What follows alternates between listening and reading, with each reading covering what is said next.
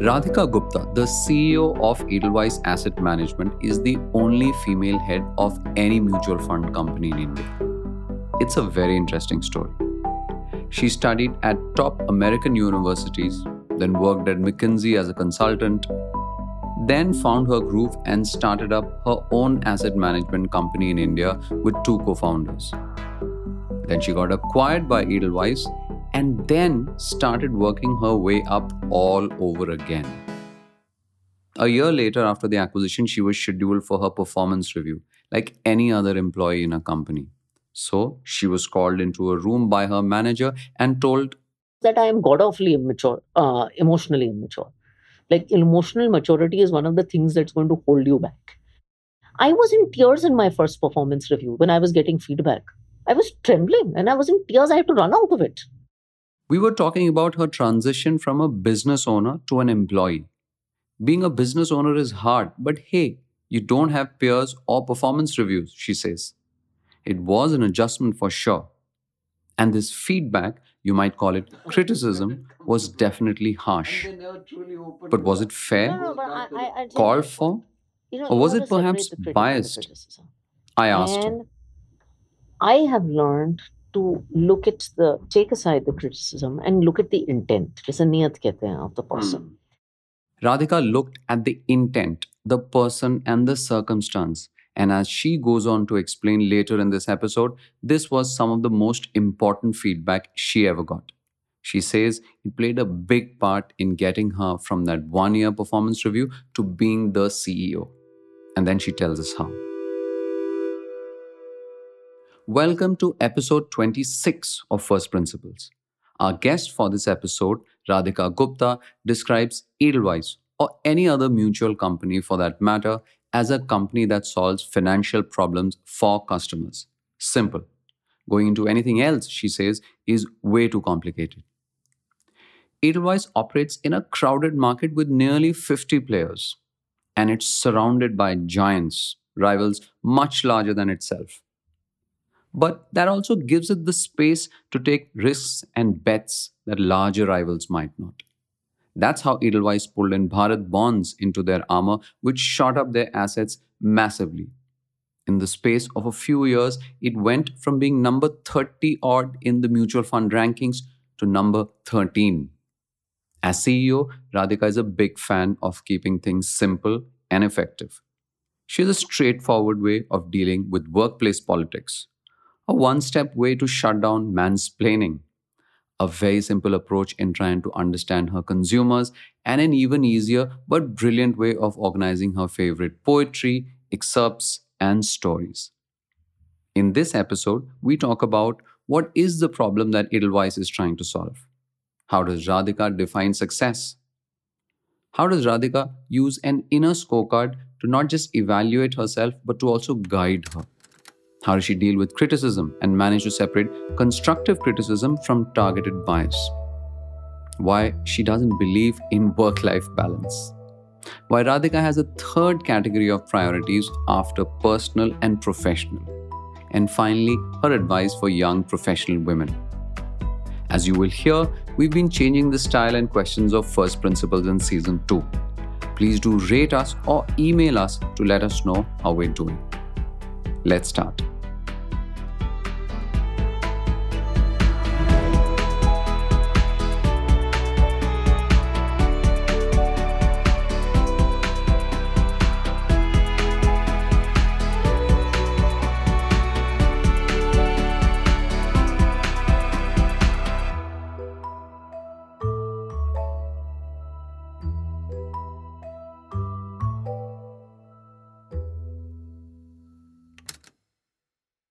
Radhika, I'm going to begin with an excerpt from your book, uh, your 2022 book called Limitless The Power of Unlocking Your True Potential.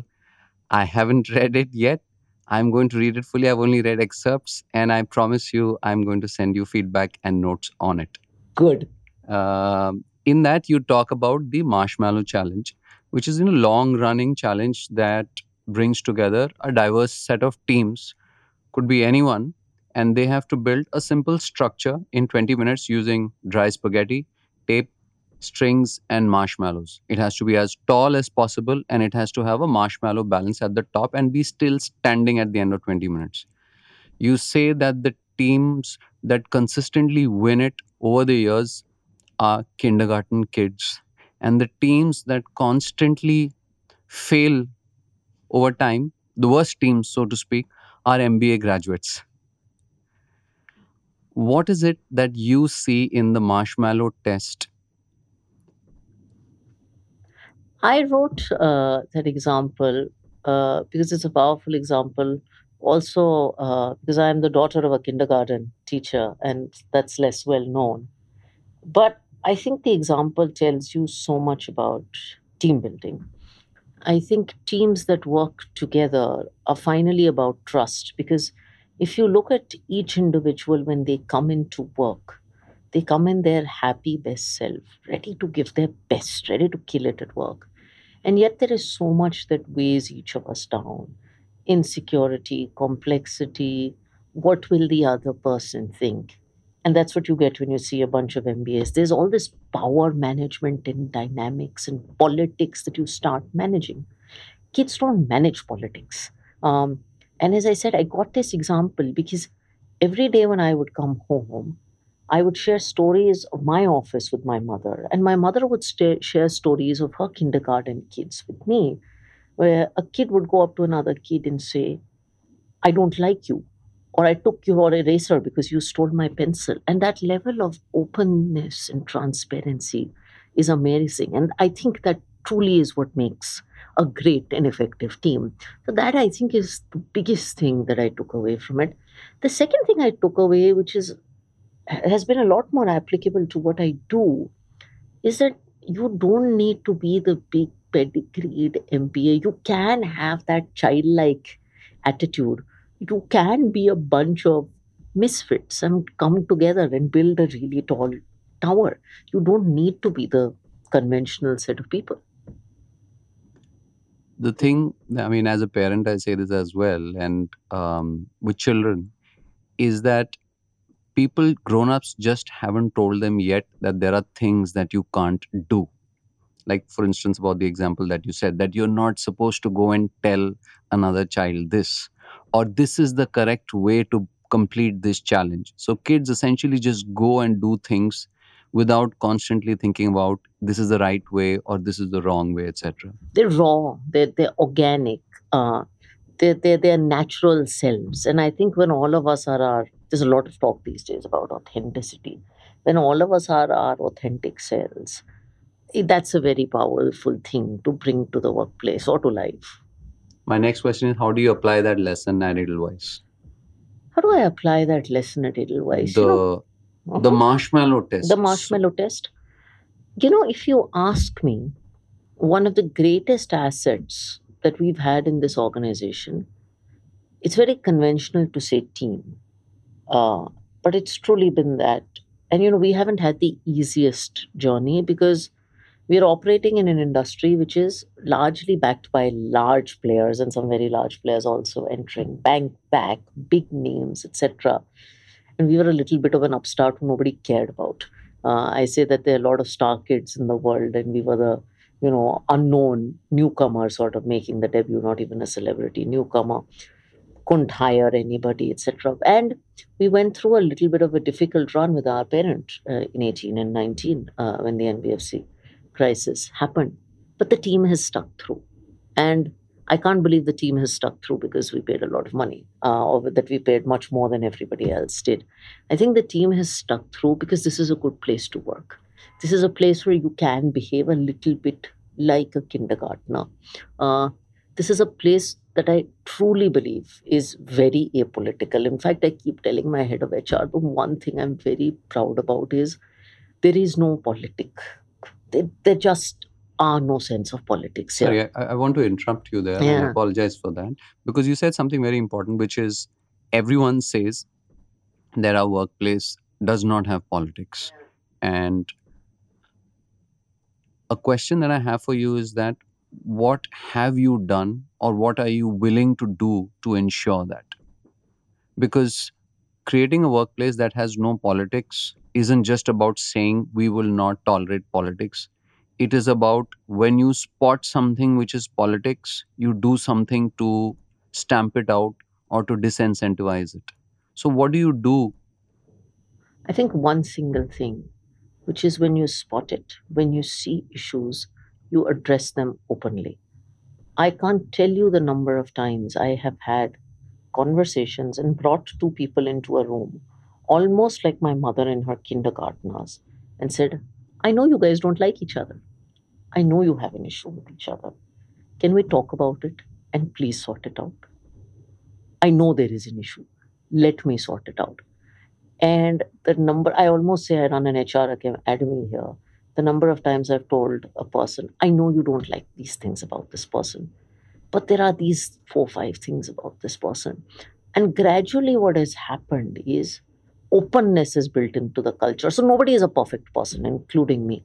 But we have learned to accept each other for our strengths and for our problems and manage around problems. Family mein kya hota hai? When you have a family, you don't break families, right? And each person has their own eccentricities. But we learned that when Papa is in a bad mood, I won't deal with him this way. And when he's in a good mood, I'll get things done. So we've learned to manage around each other. So there's a contradiction in what you say between the Indian family and this attitude to. I mean, what you're saying, which is essentially bringing two people who have issues with each other into a room, verbalizing exactly what the issue is, is not the way Indian families operate. Uh, you talked about papa's in a bad mood. We never say that in public. We never, right?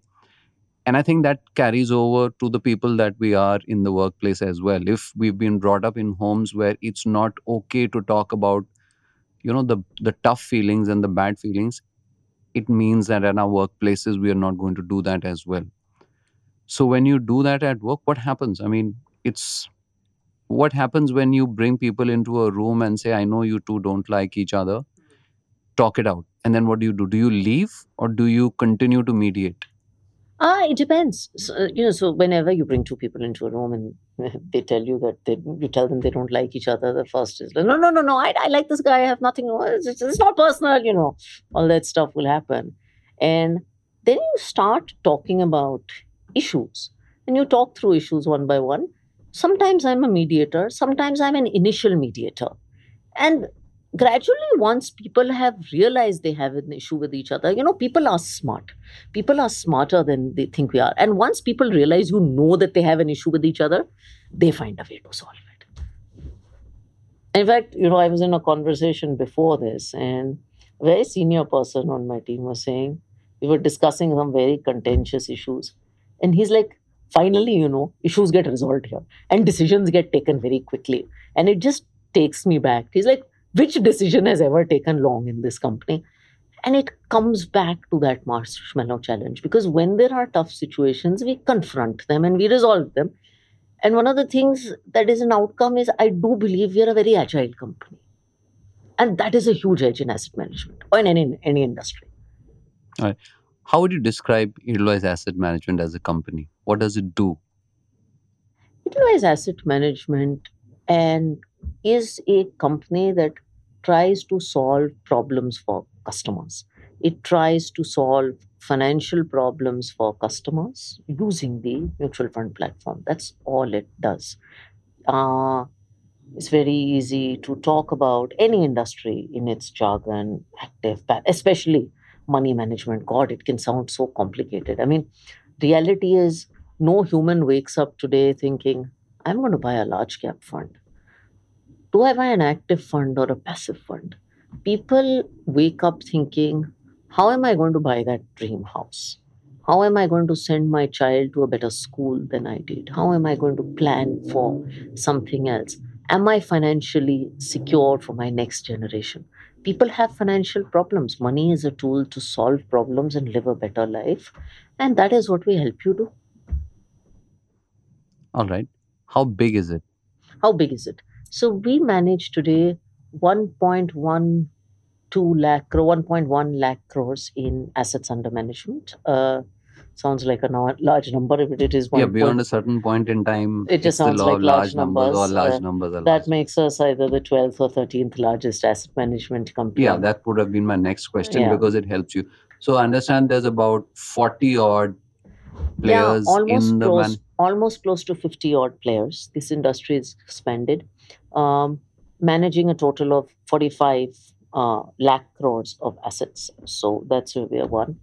Uh, it is a very fragmented industry where there's not even the largest player will not be more than 12 13 14 percent and at 1 lakh which is you know 2 2 and a half percent of the industry you are still a very large player When you took over as CEO, um, Edelweiss was ranked 30 odd, out of- something like that yeah. and you're now at somewhere between 12, 12 and 13 yes So you've managed to cover a lot of ground yes. um, in a fairly competitive space. Congratulations on that. thank you. Would it be fair to say that you operate in a sector where you're surrounded by giants? yes. You are. You are surrounded by uh, giants. And when we entered the space uh, i think uh, that that was a bigger phenomena. So the narrative that i got told and others who started at that time was there's no hope for you in the business because the industry is consolidating these words the industry is consolidating ring in my head from 16 and 2016 and 17 and if i can be frank it's also an industry that's a little bit uh, that has a little bit of a cost system. So if you are large, you get all the exposure, you get all the media, you know all the distribution. Nobody really likes a small AMC CEO. This is something a distributor told to me in my first three months. It's like if you're a CEO of a small AMC, nobody wants to meet you, nobody likes you. Um, so that's what it was. I have to say, six years later, it has changed a little bit more people are entering the industry. There's a lot more buzz and excitement about, oh, this one's going to start and that one's going to start. What changed? I would like to at least take a tad bit of credit for it. But, you know, a few uh, years ago, a prominent publication wrote this article about how the fact is new players are making it in this industry. Um, there's someone like us who went from 6,000 to whatever, 6,000 crores to 1.1. And there are a couple of others, people who have found a way to appeal to the consumer, to solve a problem for the consumer, to perform, have scaled in size. And that perhaps has sent a signal to others that it's not too late to enter the industry because India is in her teenage years as an economy. I mean, mutual fund industry is so small in terms of its penetration. We are 16% mutual fund assets to GDP. The global average is now 80%. So there's so much space that it's not too late. And I think the success of small size, the so called small AMC over the last few years and multiple ones, has perhaps given people a sense that this is a large opportunity and it's not too late to try and capture it. There's another interesting thing that Prashesh tells me, which is that it's important to be significant. But in a market like India, you do not have to be obsessed with being seven or top five. Even if you do a good job as top 10, 11, 12, and you're significant, the opportunity is so large that you will build a very meaningful business. I think this is a construct that exists not just in industry but also in careers where a lot of people don't do things because they feel that I cannot be number one or number two at it. And in the process, they let go of the opportunity to be really good at it, enjoy something, and possibly like, you know, make a career out of it. I see this. Ex- I want to ask you a question about the market. How do you, as Radhika, see the market differently than others? What is the market that you see before you in which you operate, which is different from how the might the rest of the world might see it? So I see the market, one is very large. I'll tell you what is common and what, what is different. I see the market is very large.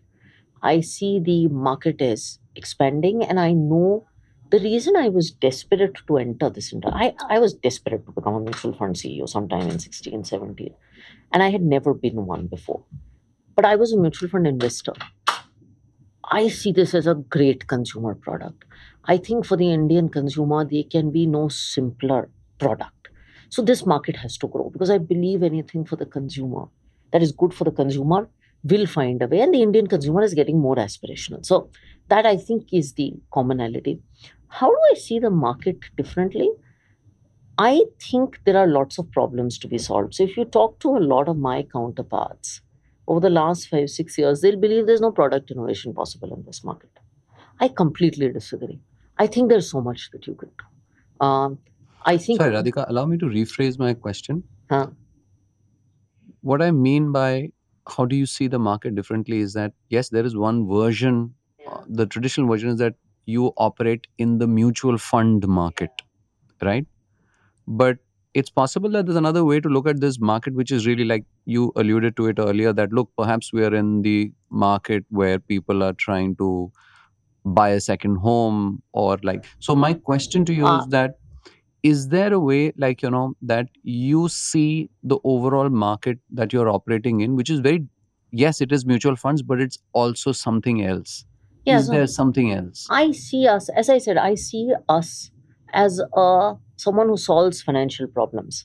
And if you restrict your domain to being a mutual fund professional, even though that's the the mutual fund is a platform to solve problems. It's a regulated platform to solve problems, but we're in the business of solving problems. I think one thing that does help our approach because a consumer has a lot of financial products as choices. Uh, they can go do an FD. They can go buy Bitcoin. For the consumer, even though that's unregulated, by the way, that is also a financial product. So we are solving problems using mutual fund as a vehicle. I think that's the way. And in every product committee, we have this notion of a product committee where we approve new products. And I'm very passionate about products and product development. We ask ourselves this question Are we solving someone's problem or not? Because I can market anything and make it successful. But are we solving someone's problem or not? And I think that is perhaps what has helped us be a more innovative asset management company over the last six years. That that tireless focus on solving problems. Hmm. i mean um, you say that you're in the market of trying to solve consumers problems. I I have a question here. Do consumers see this as a problem? Or do they see it as an opportunity? I'm, and i think the way people approach the two psychologically is very different right? If i have a problem and i have to solve it i'll tend to defer it. But if i see it's like greed versus like am i am i is it like a vitamin? Or is it like uh, uh, is it something that allows me to prevent you know something bad happening or is it allows me something that lets growth happen which one is it is it a problem is it an option? No, so we are a growth asset class. Maybe maybe the word is problem, maybe the word is goal. So we are in the pur- you know, investing is purposeful, right? Nobody sits and plays a contest. Ke, you know, you made X rupees, I made this rupees, you made that return. When I say problems, I think we are here to fulfill consumer goals. That's that's what we are here to do. So I believe the best kind of investing is oriented towards goals. Otherwise, what you do, if you do, if you follow the mantra of greed driven investing, there is no limit to greed. And one of the challenges, by the way, I've had with the finance industry is that it is one of the greediest industries in the world. I mean, finance professionals on average are the most well paid professionals, and yet you have the maximum number of problems. The same is true of investing. You know, there is no limit to greed. I met a, I meet so many consumers, so many distributors. I met a consumer who was perfectly happy that they were earning 14 15% returns compound. Very good. Suddenly, they heard that small cap funds have given 30% returns. They got very agitated. That is greed driven investing. Because then their 14 15% does not look that good enough when somebody else is making more than them. But the reality is, for their lifestyle, for their need, this person is a heart patient, is a single earner. They have to be conservative. For them, 14 15% is the right outcome. So, for their problem, their goal, their circumstances, their purpose, that's the right. So, greed scares me. Greed truly scares me in this business. Uh, and I'm also a child of 2008 because I saw that very early in my career. All right. From how you see the market, I want to ask you how do you see consumers? Often, one of the dichotomies that exists with consumers is what they say versus how they behave, or what they disclose or what is actually revealed. And often there are two different things. You go and ask someone is this a good product and would you pay for it? And they'll say yes yes it's a very good product. But if you actually look at how they behave you'll see something very different. So how, what are how do you see consumer behavior as distinct from what research reports or direct questions often reveals it? So firstly in mutual funds or in money especially in india there is no one consumer. There are so many different kinds of consumers and you have to realize financial literacy and financial education is a process. So and you really learn by making mistakes.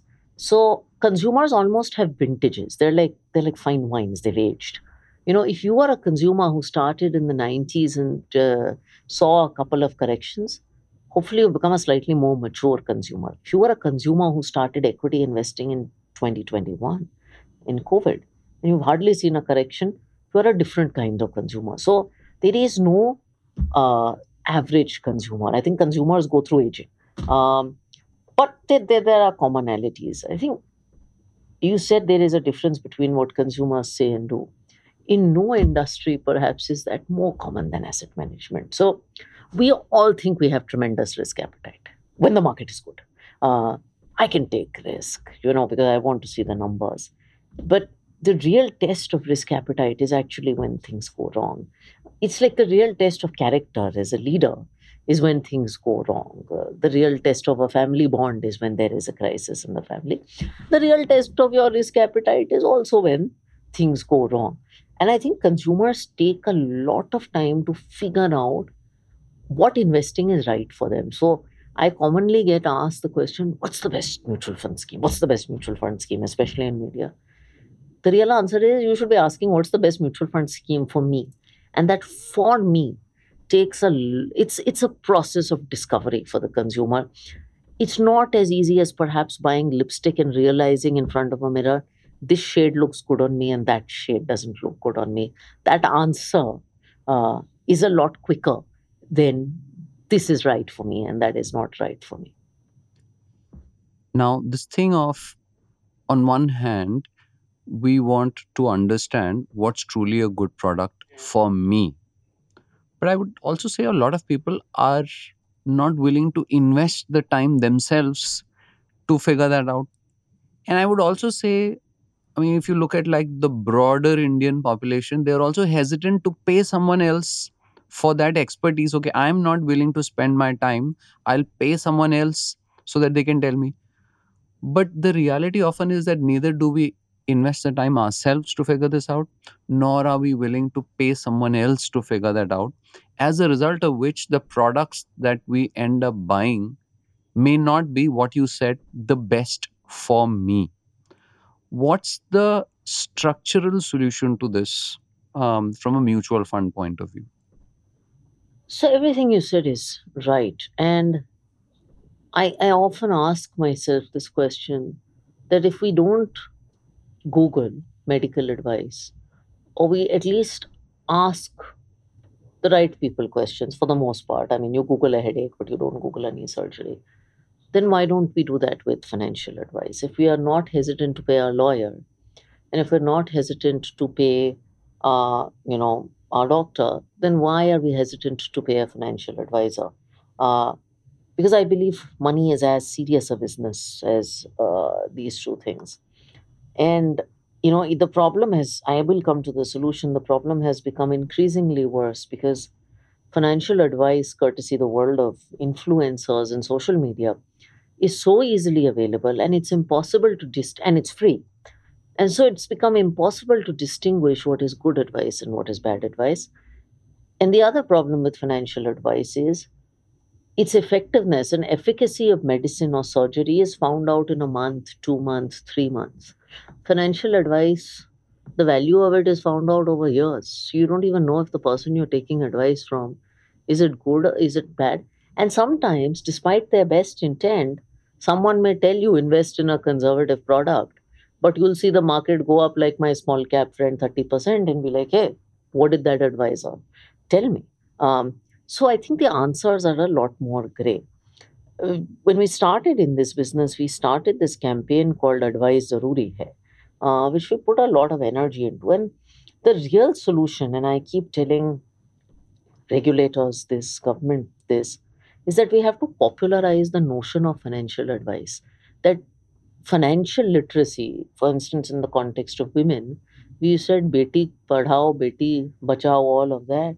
But we now have to make our beti financially literate also. We have to make our consumer financially literate. So a lot more work needs to happen on getting yourself financially educated and then how to choose someone to financially educate you.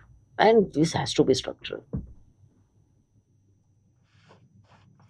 So this thing of advice zaruri hai or advice is important. From a consumer point of view, are you seeing that shift happen where more people are comfortable soliciting, valuing, and paying for advice in some form? Um, is that change happening? So, if you look at the numbers today, and we did this study on our own data, uh, for a large part of the retail population, I'm not talking about the ultra high net worth, people are actually investing in mutual funds through distributors or financial advisors.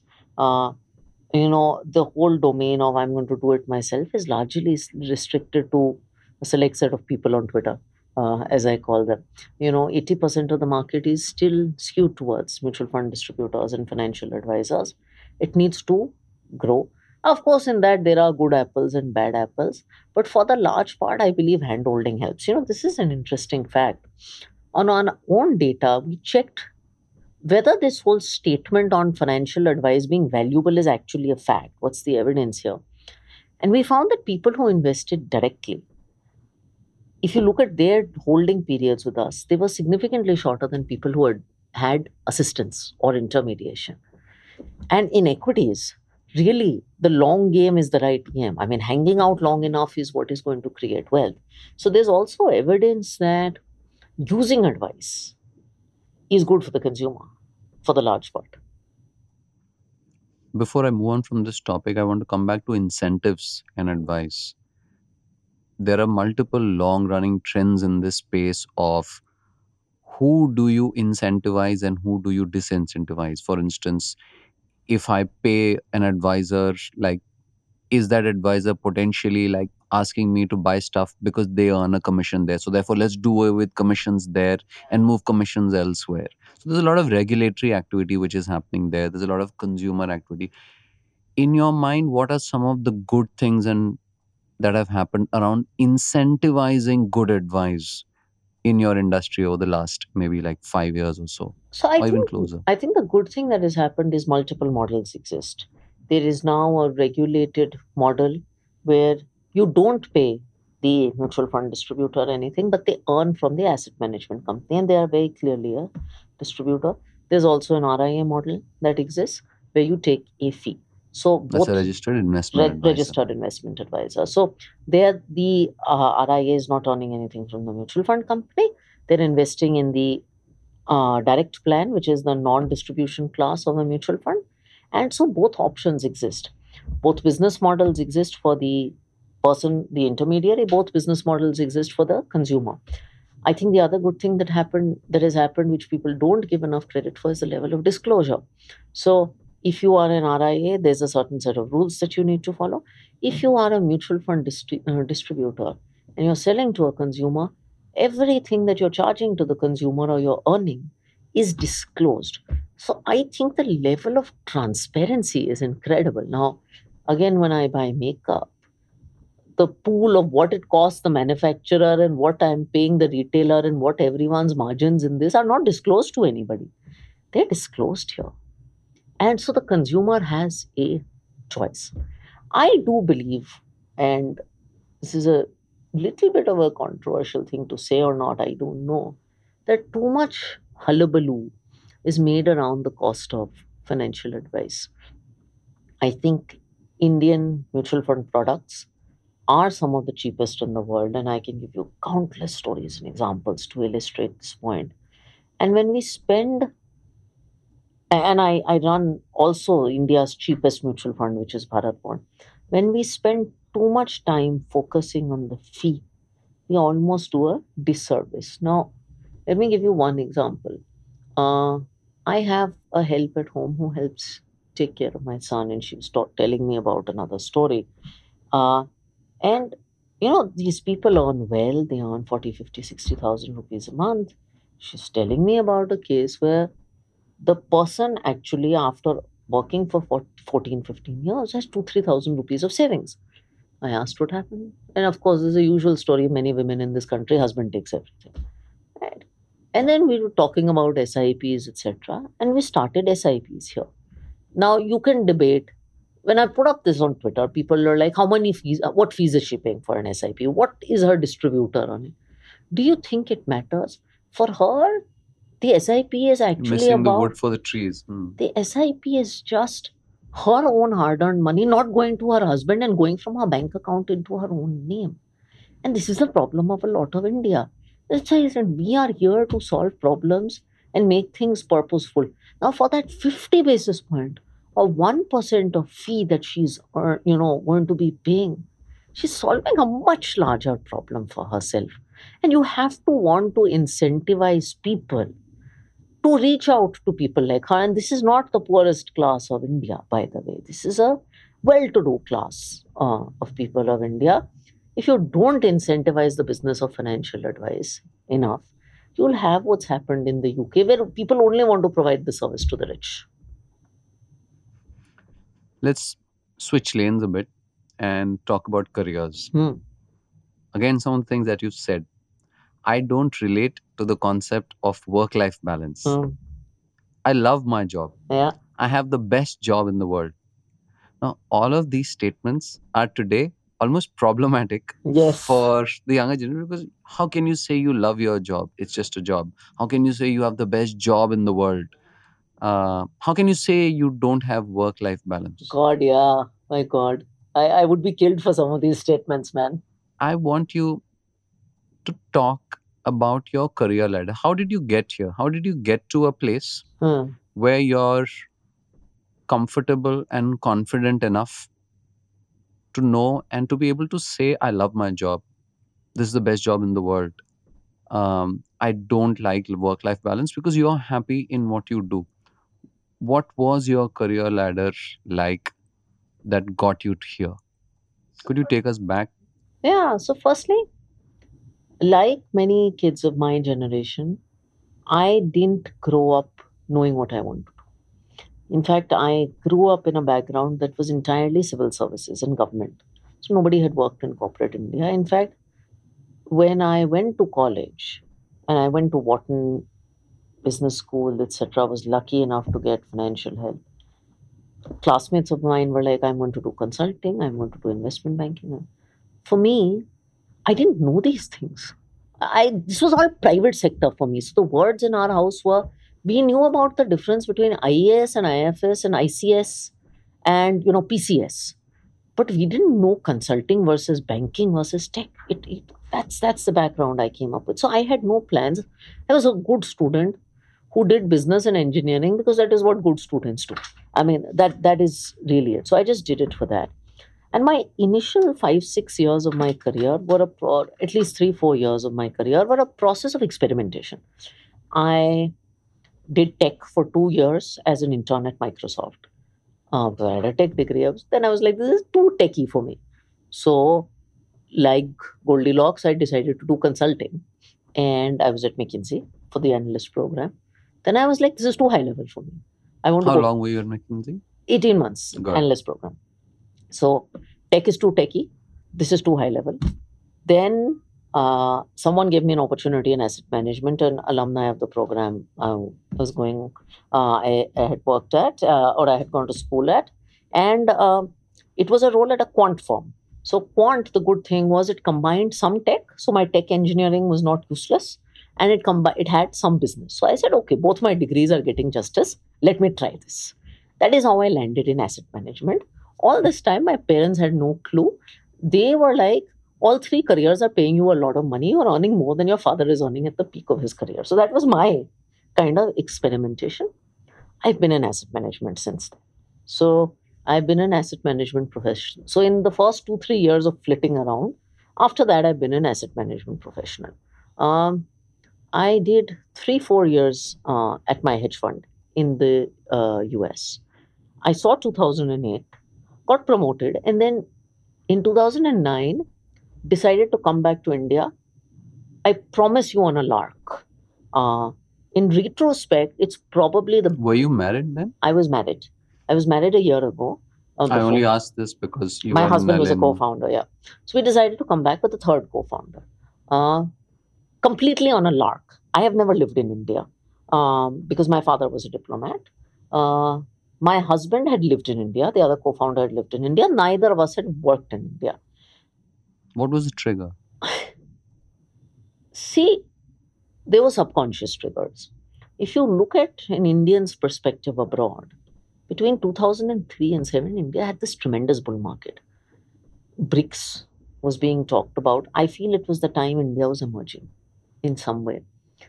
The other thought was that you know you can't start a financial services business as a foreign national in the us it's a very over penetrated market in india. So it was literally like chalo aake india kuch karte hain that's how we did it. And you also have a little bit of arrogance of youth that i am doing in something in the us that doesn't exist in india. I have all these big ideas. I have these great credentials. People will give me money. That was the trigger uh, for which i moved So the back. trigger was to come back to India and start something on your own.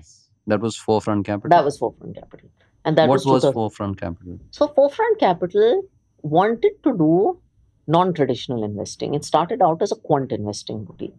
I think it was about 10 years ahead of its time. Um, and started out on the license called the PMS license, which is a high net worth investment license. Incidentally, you know, karma is a funny thing. When I was looking at SEBI regulations then, I wanted to be a mutual fund because even then we were like, God, this it's all mutual fund. Then we saw the net worth and capital requirements for mutual funds and decided, okay, this is not doable. We'll do a PMS. So in some way, I joke, I've been wanting to run a mutual fund since 2009. I got the chance to do it in 17. Um, and uh, that's Why? Why? I mean, I, this is the second or third time you're saying that you've been wanting to do. What has been drawing you to mutual funds for years? Or the joy of managing public money, the joy of providing a solution not to the rich Indian, but to every Indian, a democratic investment product. That's the what's what's if I were to ask you to kind of reflect, where is that joy coming from? Why does that give you so much joy? I've reflected on this question. It's taken many years to find this answer, and it's perhaps related to your question on why I think I have one of the better jobs on earth or the best job on earth or whatever you call it. I think for me over time, the definition of success, which is very individual to everybody, has become impact.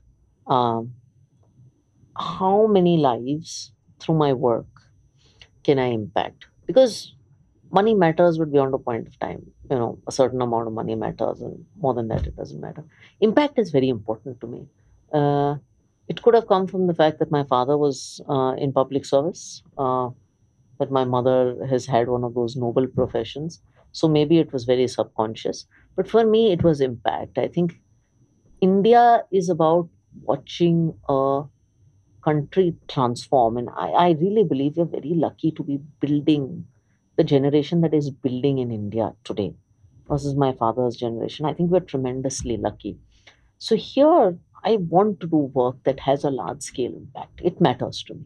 Good. So to coming back to your career ladder, you came back, set up Forefront Capital with Nalin and another co-founder, Yes. and you ran that for four years, and I then, ran that about four and a half years before we sold it to Edelweiss. so that's your next transition. You've now gone from a founder, uh, co-founder, to now acquired, but an employee of a much larger organization. What was the transition like? It's actually tougher than you would think it would be. And uh, oh, I don't think it would be easy at all. I'm, I'm sure. no, it so must be. people told me selling was a bad idea because they said, you are foreign educated, you have worked for big global brands, you're going to join some Lala company and they'll eat you alive. So I always joke with Rashesh, I was like, nobody has eaten me, thankfully. Um, and none of that was there, actually. I think this whole entrepreneurship and not being your own boss and all, I think this is all hogwash. One in life, everyone has a boss. Your customers are your boss. Your regulators are your boss. So this nobody lives in a life where they're your Your investors are your boss. boss. Someone is your boss. I, I genuinely think that if you believe you're living a life with no stakeholders now, and today in today's generation there is no boss employee relationship by the way. I can't get my one year old to listen to me. Do you think because of some hierarchy that hr has set i can get someone to do something for me? This is all hogwash in today's generation. So this nobody is bosses.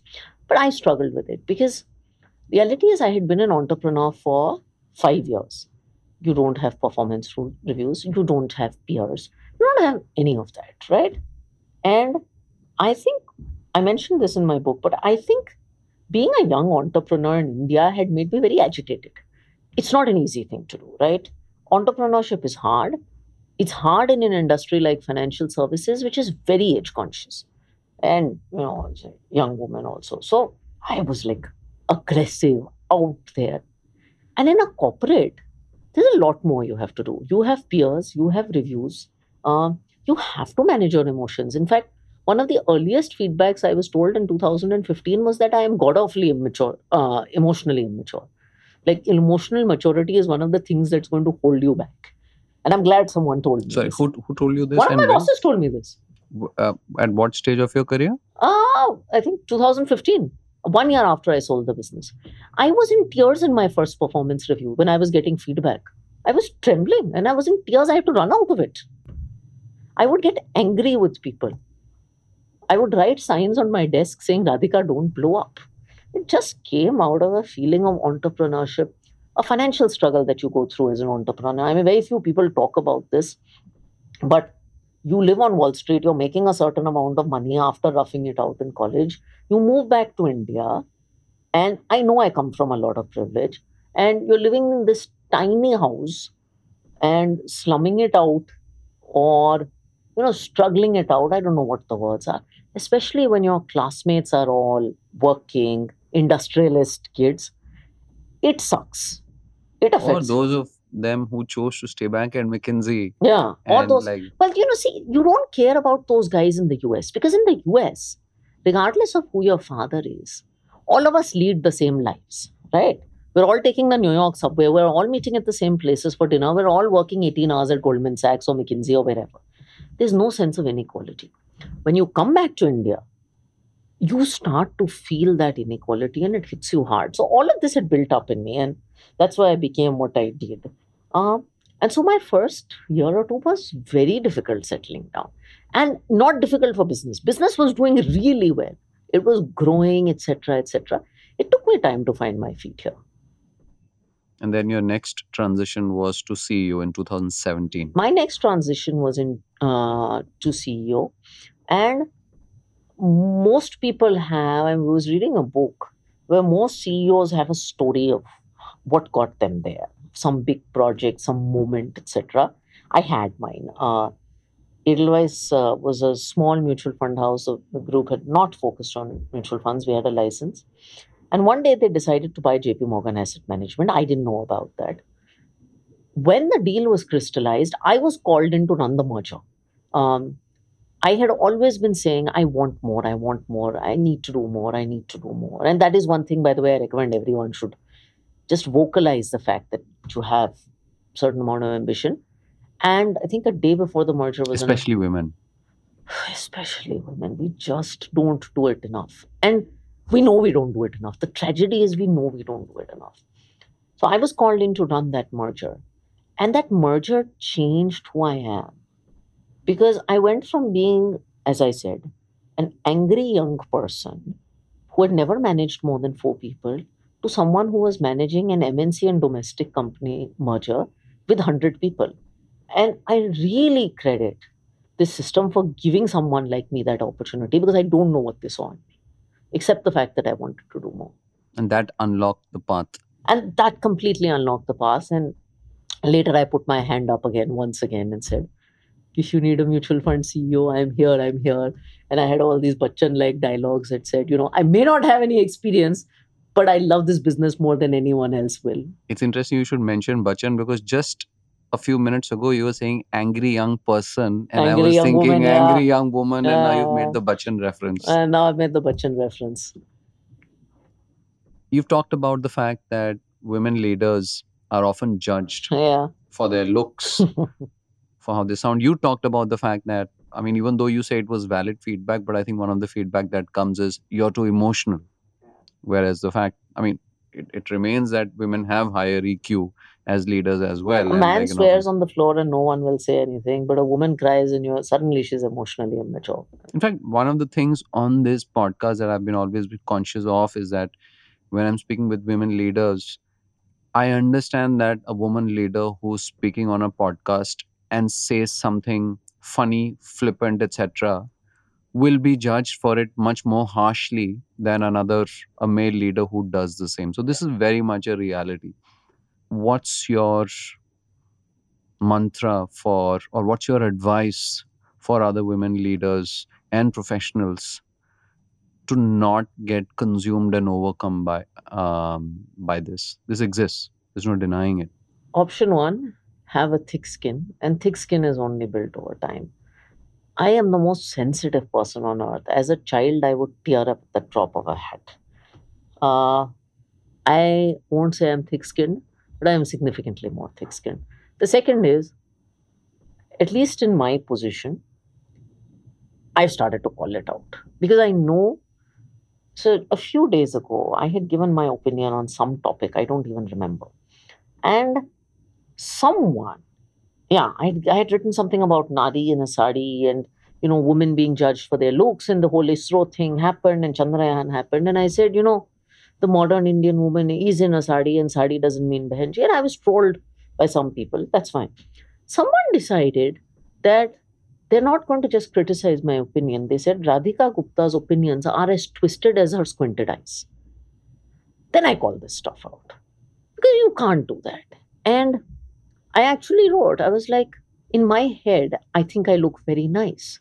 And the reason I write things like this is because women are judged for their looks. So I think it's important to call out.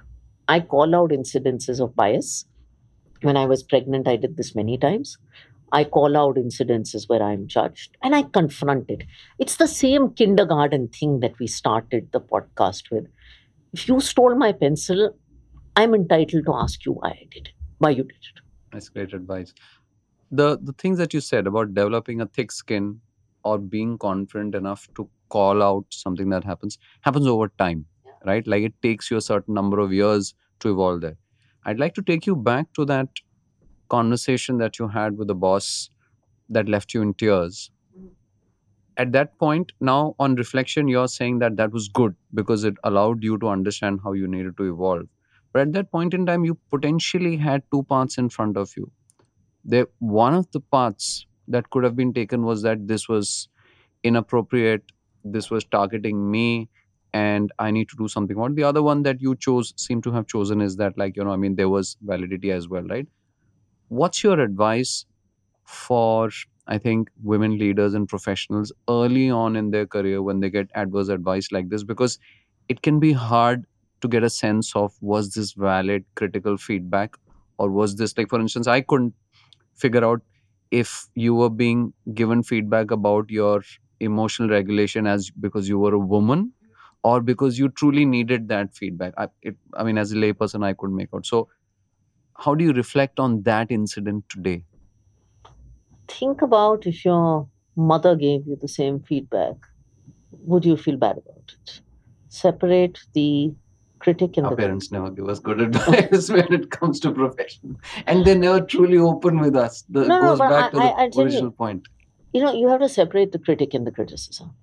And I have learned to look at the take aside the criticism and look at the intent. It's a niyat kehte of the person. Mm. And in this case, the person who was giving me this feedback was very invested in my career. Huh. That's that's he, in fact, when he gave me the JP Morgan merger, and when that merger happened, no, I didn't know how to manage people. I didn't know how I, I was terrified of public speaking he would call me into his cabin while he was having lunch and just give me 30 40 minutes of people management gyan from his own experience Eh, this is someone who managed 2000 people he didn't need to do that he was doing it because he cared for me So that criticism was coming from that right place. place. he once made me he was supposed to deliver an integration speech to this audience of 100 people and at a big offsite and he disappeared and he said, Radhika, you need to make the speech, despite the fact that I was terrified of a mic.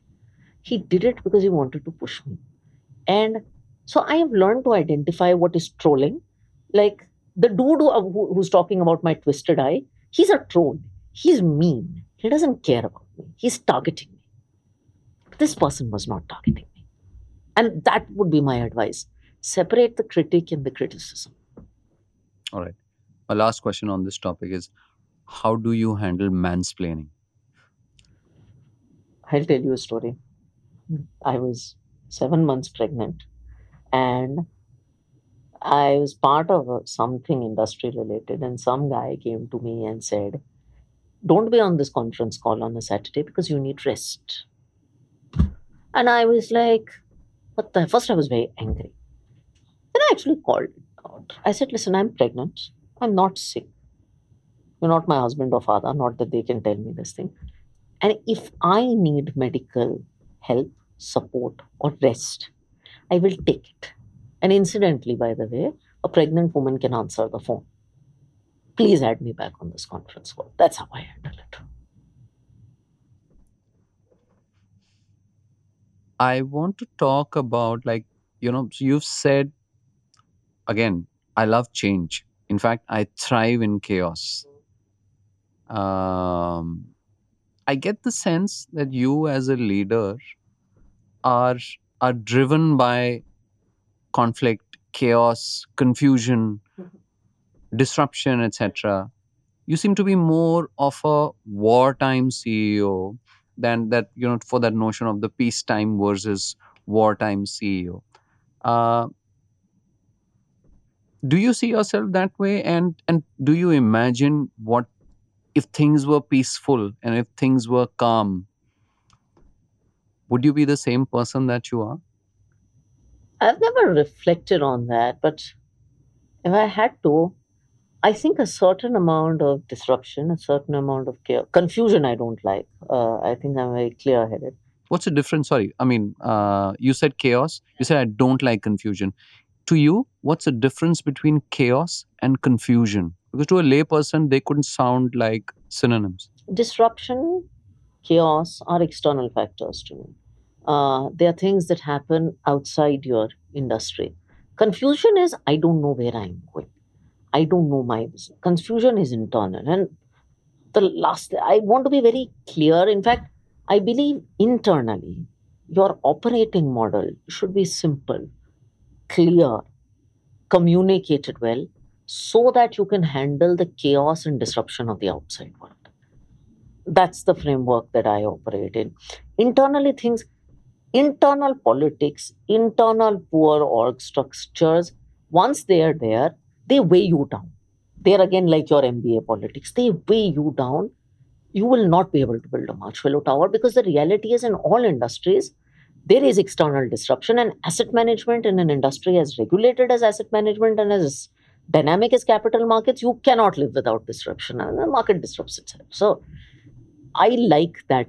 Uh, that's the kind of person. yeah so I i get that now i mean your please correct me if i'm wrong your operating model is internal clarity and conviction Yes. in the face of external chaos disruption odds constraints etc so if i allow me to rephrase my question now right what if it's internal clarity versus external calm have you ever imagined yourself in such a situation Ah, have I ever imagined myself in a where situation of things externally are also perfectly calm and You know, relaxed I've and- never had one. I wouldn't mind it for a while. Uh, I wouldn't mind it, uh, you know, because I think sometimes you just need to build. I've I've never had that. So I keep joking that I've never thought of myself as a wartime CEO, but I've always been a startup head. I mean, I worked in AQR Capital, which was not a large established. Outside of McKinsey, I've never worked in a large established outfit. And every rumor about every time a new AMC starts in this country, I seem to be the one in the news, even though, you know, I am not going anywhere. And I think it's because I am one of those startup. Fundamentally, without being a startup person, I have become a startup person. Also because you're more outspoken and out there and i think Yes. again it comes back to that point about there is a cost that women leaders pay for being Out there, outspoken yeah. and out there you said that your motivation is your inner scorecard mm-hmm. that helps you to build and develop other employees and the company as well. What does this mean? What do you mean that your motivation is your inner scorecard? I found that very intriguing. God, it took me so long to understand this concept. Uh, because I think in India, we live so much of our life by someone else's outer scorecard. Society क्या कहेगी? Family wo- क्या करना चाहती है? Then in-laws in the case of wh- whatever. There are so many outer scorecards that at some point you sit in your life and you're like, I've made all these people happy. Have I made myself happy? Um, campus schoolmates kya kahenge? I mean, I, I call it in my book the Sharma ji ka beta phenomenon that we all. And I discovered, and you know, an inner scorecard is not something that if you discover it at 21, fantastic. But it's not something I discovered at 21 because as you start working, you realize what gives you happiness and what matters and what doesn't. Um, and that's how you carve your own definition of success. I talked about impact. You know, for me, a second part of the inner scorecard is operating freedom. It's so important. It's so important. The ability to work in a place with trust, without constraints, without having to ask every time you're doing something, it's very important. Figuring this out gives you a tremendous sense of clarity. When you want to take a decision about a job change, about a life change, you just have to go back to your inner scorecard. When did you develop your inner scorecard? And what is it broadly like? Can you give us the contours of that? I think I figured this out about three, four years ago. Um, and my definitions of success are in my inner scorecard. What I will, which I talked about this, I talked about impact, I talked about freedom, uh, I talked about respect, um, what I will not do and what doesn't matter to me uh, is in my inner scorecard. Uh, so, being the highest paid CEO in the country does not matter. Being paid well matters. What compromises I'm willing to make because life is also about finding a balance. Those are the things that are in my inner scorecard. It's not a very complex, long document, but it's a certain mental clarity. What what triggered it? Was it was it self reflection? Was it uh, you know any a, a retreat, uh, coaching, mentoring, um, like So, I don't have an answer. I think one trigger for me that was very large personally uh, was a talk I did in 18, which was The Girl with a Broken Neck. It was a transition from lack of confidence to self confidence almost overnight. And after that, a lot of awareness, reflection started. that unlocking moment that was It, I, I, I think I count it as as powerful an incident that, that happened to me as becoming a CEO or as going to Wharton. and that's where i think your point advice about owning your story comes about so what i seem to be hearing is that like that moment is when That you moment taught truly me that- started started owning That your story moment and taught that, me about owning my story, and I have never looked back since then. You're someone who reads a lot Yes. not just like you know i mean uh, what because you're se- you operate in a sector where you need to read a lot Yeah. and be abreast you read a lot of books you're consuming Hmm. a lot of what's your method or system for acquire for reading consuming cataloging and creating knowledge as well because you write as well I do. you've written I a do. book you've written articles etc so what- is there uh, a, a grand plan or a system that you have They're micro plans, um, but uh, I'll tell you some of the things I do. I do read a lot. I don't read. The funny thing is, for someone who's written a non-fiction book and who's in the finance industry, I don't read a lot of non-fiction at all. In fact, I read I read literature most of the time. So I will read foreign literature and I read a lot of poetry. Uh, kudos to you because there's a lot of people, me included, who've who've now read so much of non-fiction that we find it hard, even though we want to read fiction because that's where the true I creativity can, comes I can from. only skim nonfiction. So someone gave me a nonfiction book yesterday, and I'm a very fast reader. I'm really fast. I skim nonfiction and then I write down the points, and I'm done with. I mean, I can read a 200 page nonfiction book in two hours and be done with it, and I think get the because more. there's so much of filler. There's so well, much filler content. Uh, fiction I love. Poetry I love. You know, I grew up not learning Hindi because my dad was abroad and I don't know how to read it well. I learned my Hindi through Bollywood and poetry. And so I listen to a ton of poetry in Hindi and uh, English. I, by the way, use it a lot in my speeches and communication. So I love poetry. I Sorry, how? So you're listening to point. podcasts. No, I mean, how do you? How does listening to a piece of poetry go from you listen to it to at some point emerging? Is it emerging from your own brain, or do you catalog it somewhere and then do you have a system? Again, I come back to that question. That's so. No one's ever asked me this. I'll tell you a secret.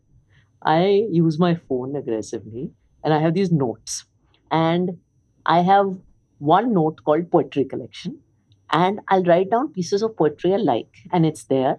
And then when I'm speaking somewhere, I'll use it. Uh, I also memorize poetry. I have a good memory. Even when I go to also acquiring knowledge, outside of books, so I'll write examples from books and notes. So I have another section called book examples.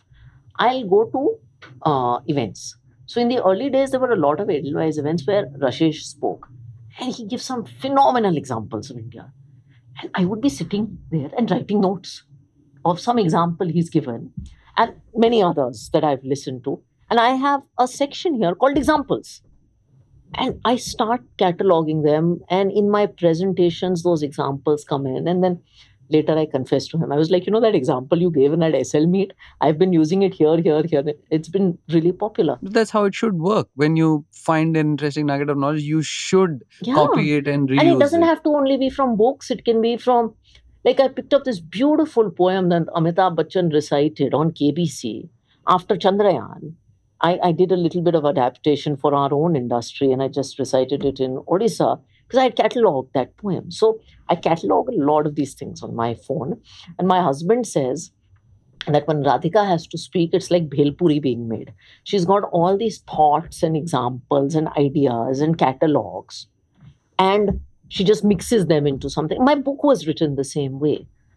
I just had references and references and literature and examples and everything. So if you read my book, you'll realize there's Bollywood and there's literature and there's the cat in the hat and all kinds of.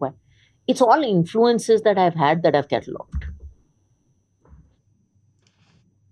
Are you a big fan of feedback loops? Yes. How can you, I mean, are there important feedback loops for you at work, outside, like, you know, that you rely on to improve? so many um, for the business and for me. Um, so there's your regular feedback conversations, but one of the things I like to do here, which I think has been a very simple thing but has been so popular, is this. It's a, it's called a leadership connect with me, and I do it with every team every six months, and all employees are there. So if it's investor servicing, all investor servicing employees are there, and I don't speak in that. All I do is I sit there and I tell them, ask me whatever question you want and I just answer the questions. And I do that every six months with every team. We started this in COVID and we've continued it.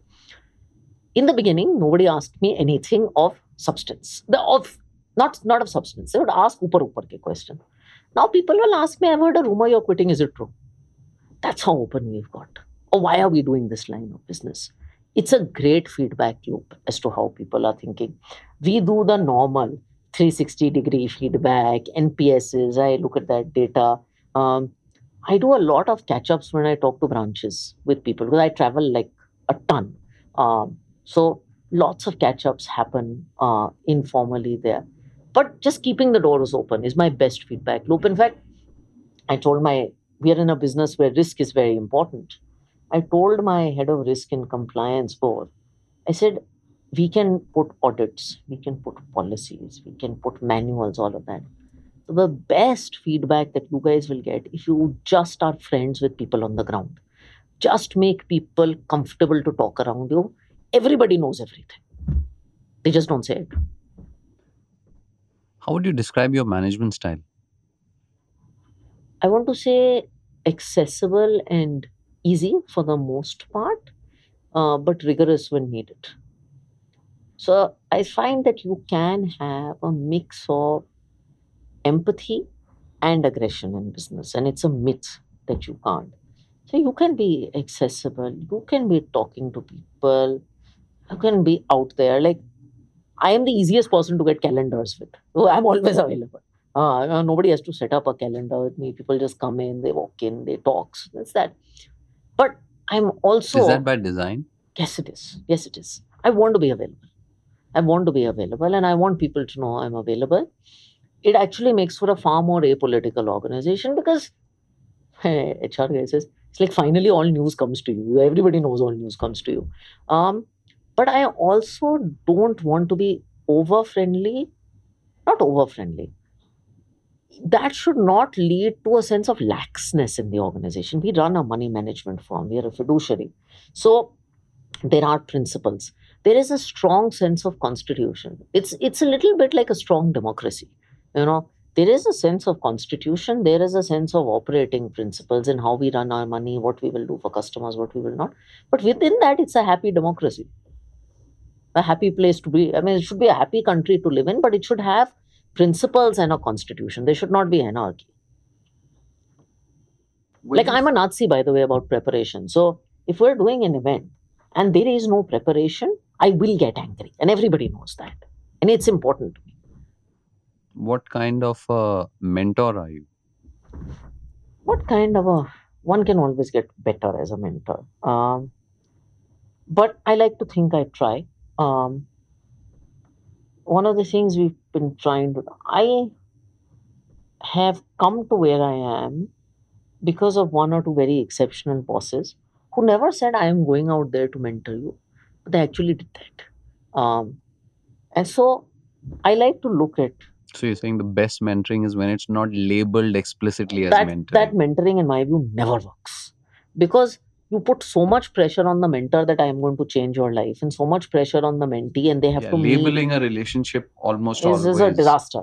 And you put time commitment, but I like to think of people's careers, and I like to have a vision for people's careers silently, and help them work towards that vision, create opportunities for them, tell them these are areas you need to work on. Chalo, I want to do this. So I struggled with emotional maturity and people management. Someone came and helped me with it, gave me an opportunity, gave me a project. I want to pay it back the same way. Changing tracks slightly, when you see a business landscape, um, do you first see the rules and the constraints? Or do you see the opportunities that exist perhaps even beyond it? Like you know what what what do you naturally settle on uh, instinctively and focus on before deciding what to do?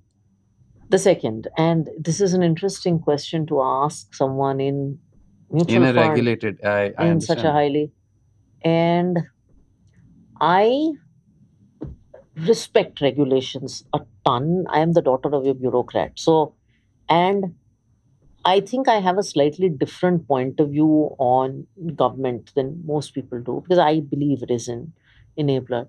But I try to see opportunities and solutions and then work with policy to make it work. And I've had enough examples in my career where I believe that if you can put a compelling argument in front of someone, you can get policy changed to make it work.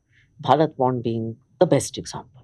So I always like to start with a free world, apply constraints, and also know that constraints can be changed and rationalized, and they are. Uh, great answer, uh, Radhika.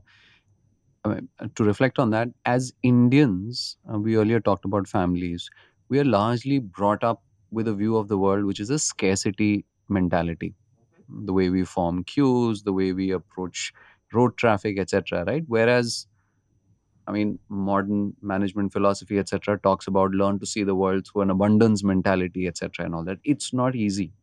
And i think i mean this is related to my earlier point about do you see the world as like you know defined by constraints and rules or do you define by opportunities right? So if you come back to scarcity mentality versus abundance mentality that also ends up defining the way we behave in organizations and in our careers about what is possible what am i supposed to do whereas unlike you said which is or like you said that perhaps what you can do is really dependent on you if you really think outside of the boundaries. Do you see this as work and what do you do to change it?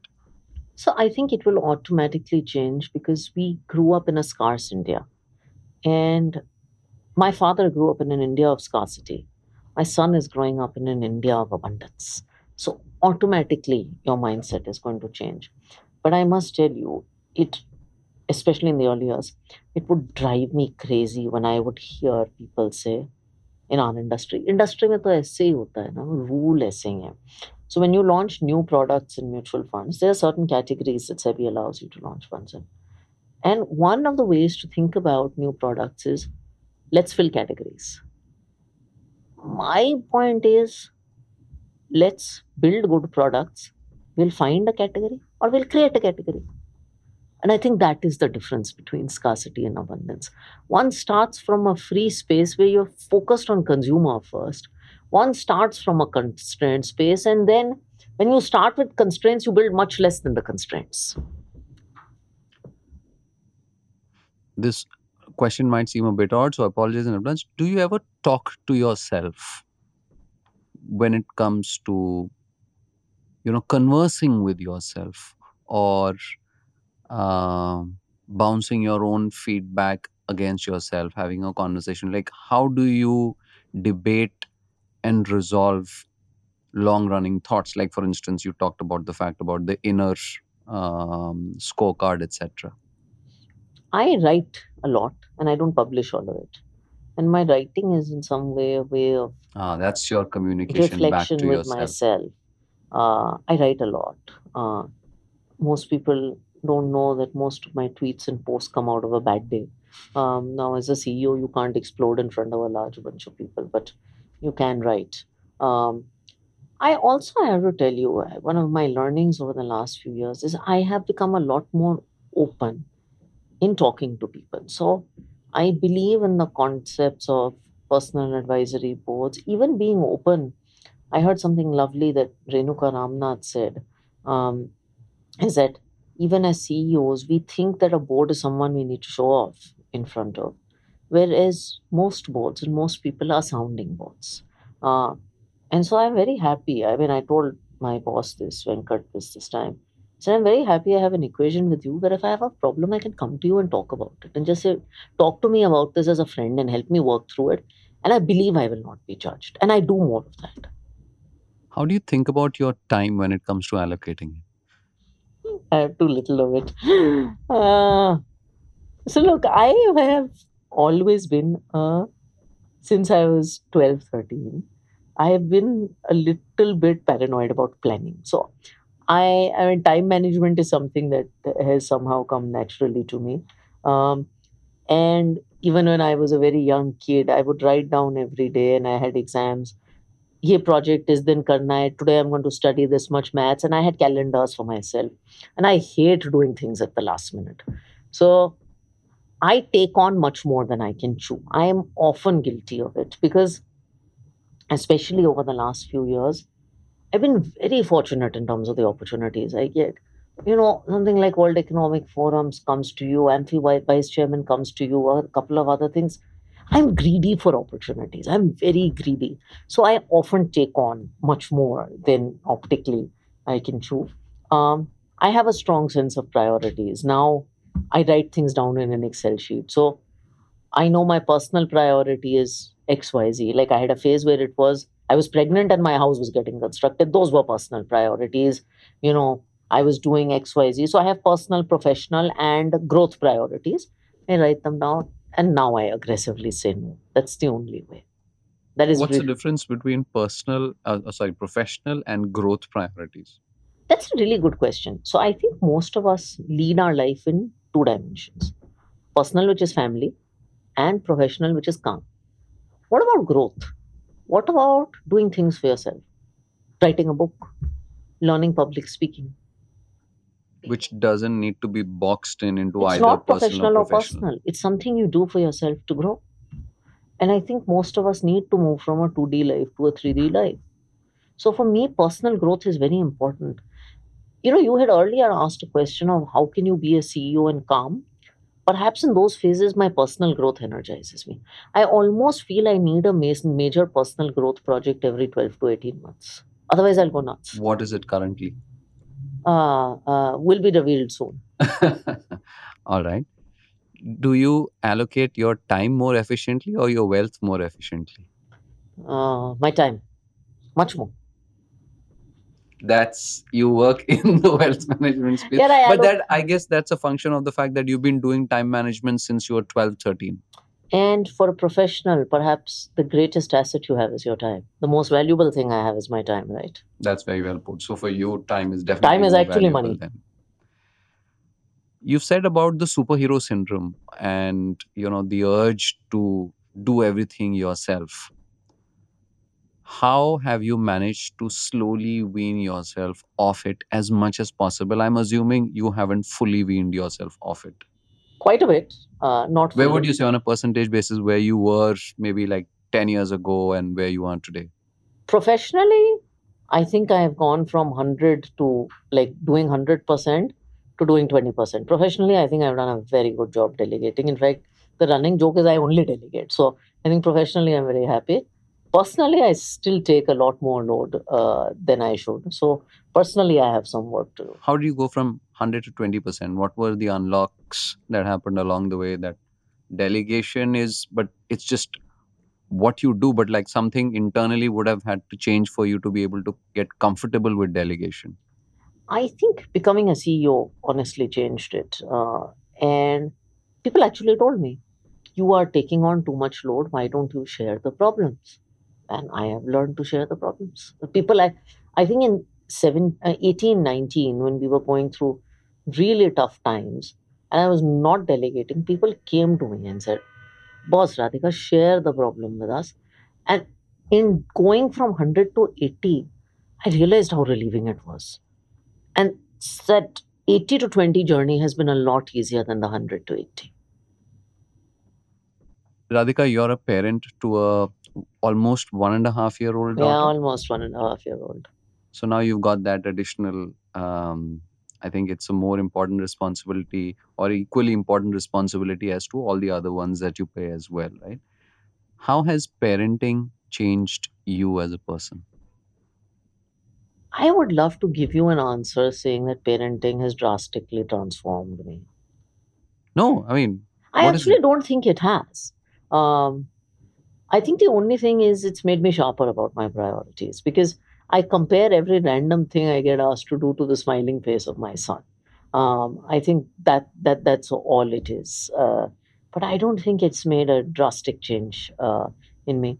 I'm certainly a, i'm certainly happy uh, when i'm around my son. It, my team says it's a natural stress buster. I mean toddlers giggling is a natural uh, stress buster but i don't have a dramatic answer for how i've changed except my sense of priorities um, your husband, Nalin, is the chief investment officer at Edelweiss well. on the alternative side yes Yeah. Uh, so it's this is very interesting because you and Nalin are spouses, of course, your parents, and you're also working together in the same organization.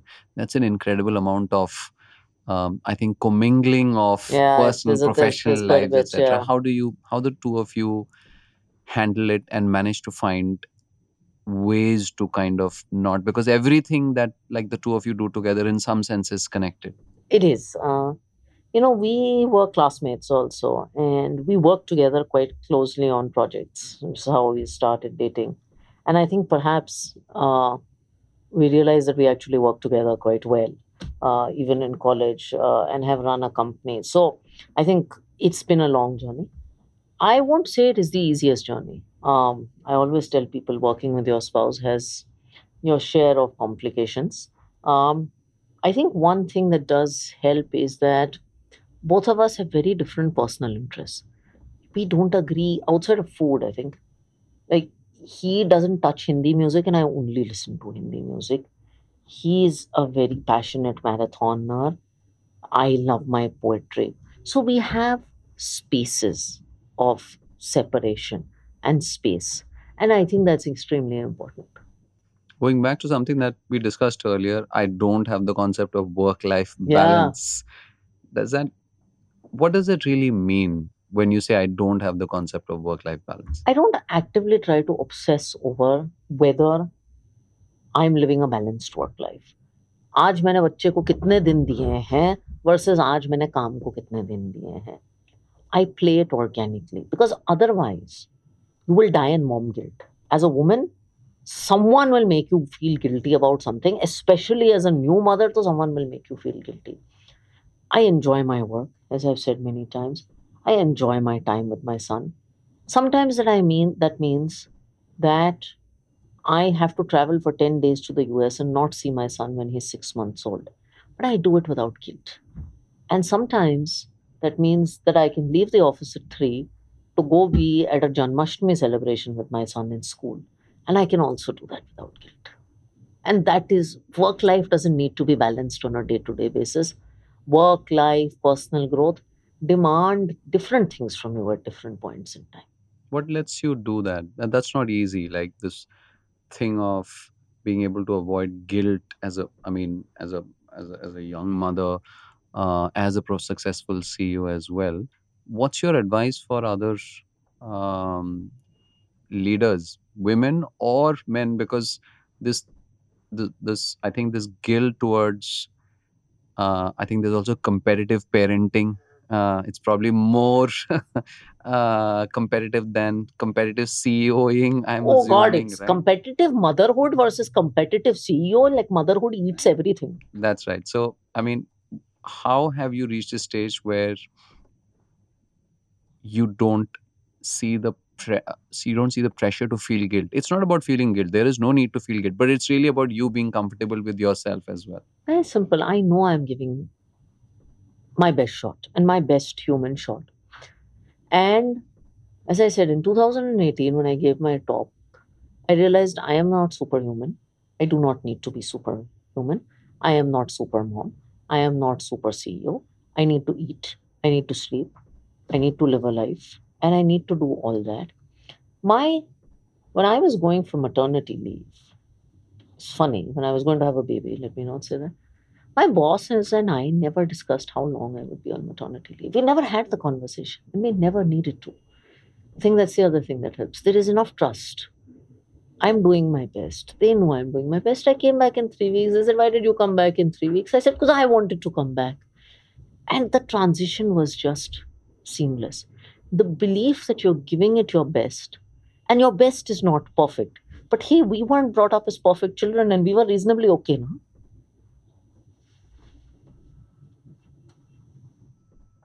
What are the books that you're currently reading? I have to confess, I am reading nothing right now because I just don't have time. I listen to poetry. What were the most recent books that you've read probably in the last six months or 12 God. months? No, I- Anything I, interesting? I'm genuinely telling you, since I've had a child, I just haven't had the time because what happens is I come home at 6, 6.30 and I'm with him till 9 and I'm eating dinner, etc. And then I'm working from 10 to 12. So there is no time. My I just got a book from Rashesh's office, which I started reading yesterday. It's called The CEO Next Door. Uh, so I'm like 20 pages into that. Uh, it's interesting. It's a it's about the fact that uh, you don't need to be an extraordinary person to be a CEO. So I, I found that interesting. And when you do read books, is it Kindle? Uh, Physical, physical, physical? physical. I love the feeling of a physical book and coffee and sitting on the balcony. I hate Kindle. No more screen exposure. This is a question that I'm borrowing from this long running BBC show uh, called Desert Island Discs. Um what five things would you take with yourself if you were to be stranded on a desert island for the It's things and not people, right? It's things Okay, because otherwise I would like the Of family, course. family starts of course Uh, I would take a pen and paper because I would get a chance to do uh, a lot of writing. Uh, I enjoy cooking, uh, so that would be some food related stuff would be nice. Some wine related stuff uh, would be uh, a bottle of wine okay a bottle of wine, a pan maybe like you yeah, know, a pan to cook. You know, I'm vegetarian, but we'll figure out something uh, on an island. that's four items That's four items. I think I'm reasonably okay. I take some music, yeah. I'm I, I'm reasonably okay. You know, you leave me alone, have a glass of wine, write. I'd be quite happy. give us a music recommendation Give us some music recommendation. it's going to sound very boring to this generation because I only listen to old music. I mean, my favorites are ghazals by Jagjit Singh. So this is going to sound tremendously boring, but that's what it is. And it's interesting. I don't listen to music for the beats. I listen to it for the words. So I will read and listen to songs again and again and again and absorb the antara and look at the lyrics. And if I don't understand word in Urdu, I will look it up. Um, and I am the best Antakshari player on earth because I know the lyrics to everything. But I can never play Antakshari because I sing like a frog because of my voice. How would you describe yourself if, if if I had to give you like you know you could pick one adjective or word to to name yourself? It's a nickname or or or a description. What would you what would that be? My parents call me Aflatun, which Could you like trans? which Yeah. is like a hurricane, a tornado, like everywhere. All right, Aflatun it is. Aflatun it is. So that's the one. They keep calling me Aflatun. So Aflatun it is. Thank you so much for your time, Radhika. Truly Thank enjoyed you. the conversation.